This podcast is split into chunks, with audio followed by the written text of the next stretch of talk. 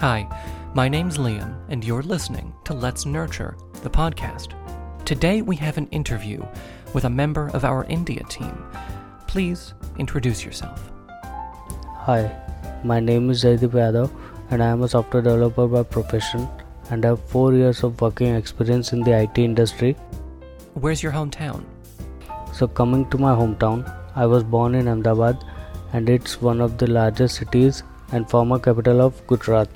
It is situated on the banks of Sabarmati River What is it famous for?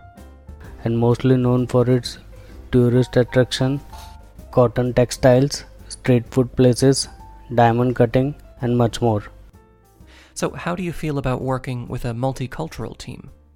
As Ahmedabad is multicultural with different religions and their languages, I feel confident working with a multicultural team of Let's Nurture because one of the most common challenges is handling language barriers between the team members because they might speak different languages. So, we want to find a common language that all can use so every member can communicate with ease.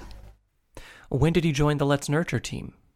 I have been learning different aspects of development with Let's Nurture multicultural team for the past two years.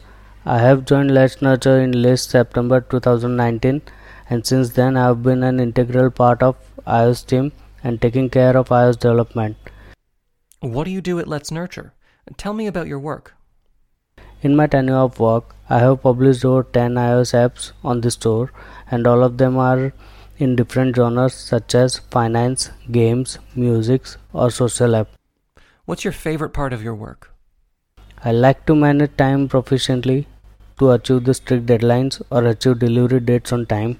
So, time management is what I liked most in my work to achieve delivery dates on time. What software or tools do you use for project management or project execution? We use some project management tools or software such as Zoho for tracking the efforts, GitLab for managing the code, and Skype or Google Meet for client communication. What are your major challenges with working with out of country customers, and how do you overcome them?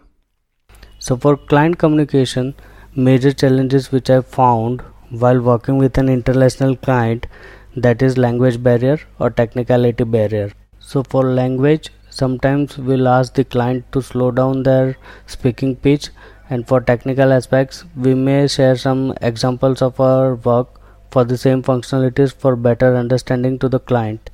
So, in both the barriers, either of us will overcome the drawback of communication What languages do you speak other than English? and apart from English, I can speak Hindi, Gujarati, and Marwari fluently. So, what modern technology fascinates you the most? Apart from client communication and coding, I like to learn new things, and in recent times, AI fascinated me most Why is that? Because artificial intelligence is an evolving technologies in a ways that we can never identify the extent of its exposure. Be it on our education sector healthcare domain automobile sector household etc ai is known to impact everything.